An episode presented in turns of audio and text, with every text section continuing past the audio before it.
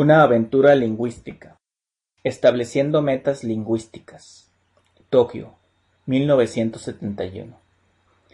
En el año 1971, cuando fui asignado a la embajada canadiense en Tokio, no sabía qué esperar. Pero estaba decidido a la fluidez en el japonés, como le había prometido a mis superiores.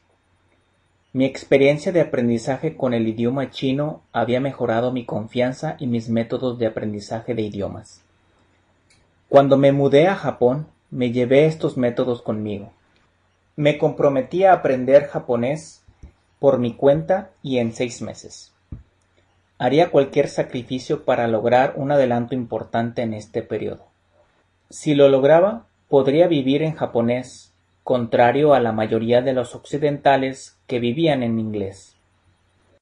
Cuando mi esposa y yo nos mudamos a Japón, teníamos un hijo y otro en camino. Mi trabajo en la embajada era mayormente en inglés. Por lo tanto, debía hacer un gran esfuerzo para rodearme de un entorno japonés del cual pudiera aprender. Más aún, en Japón no podía darme el lujo de estudiar el idioma a tiempo completo y a expensas de mi empleador, como había sido el caso de Hong Kong, o en la escuela, como el francés.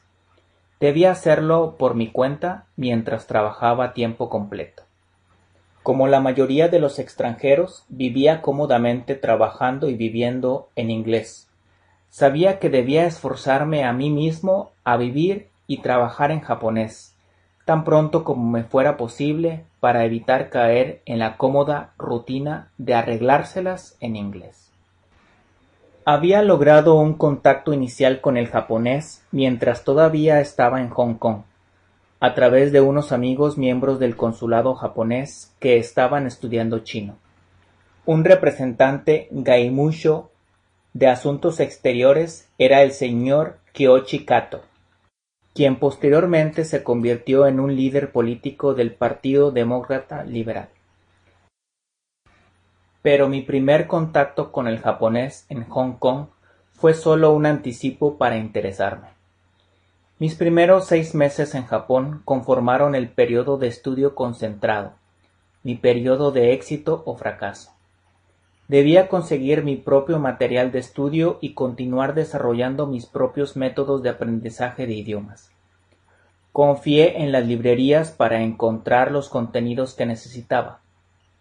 Este contenido no era tan bueno como el contenido disponible para estudiar chino.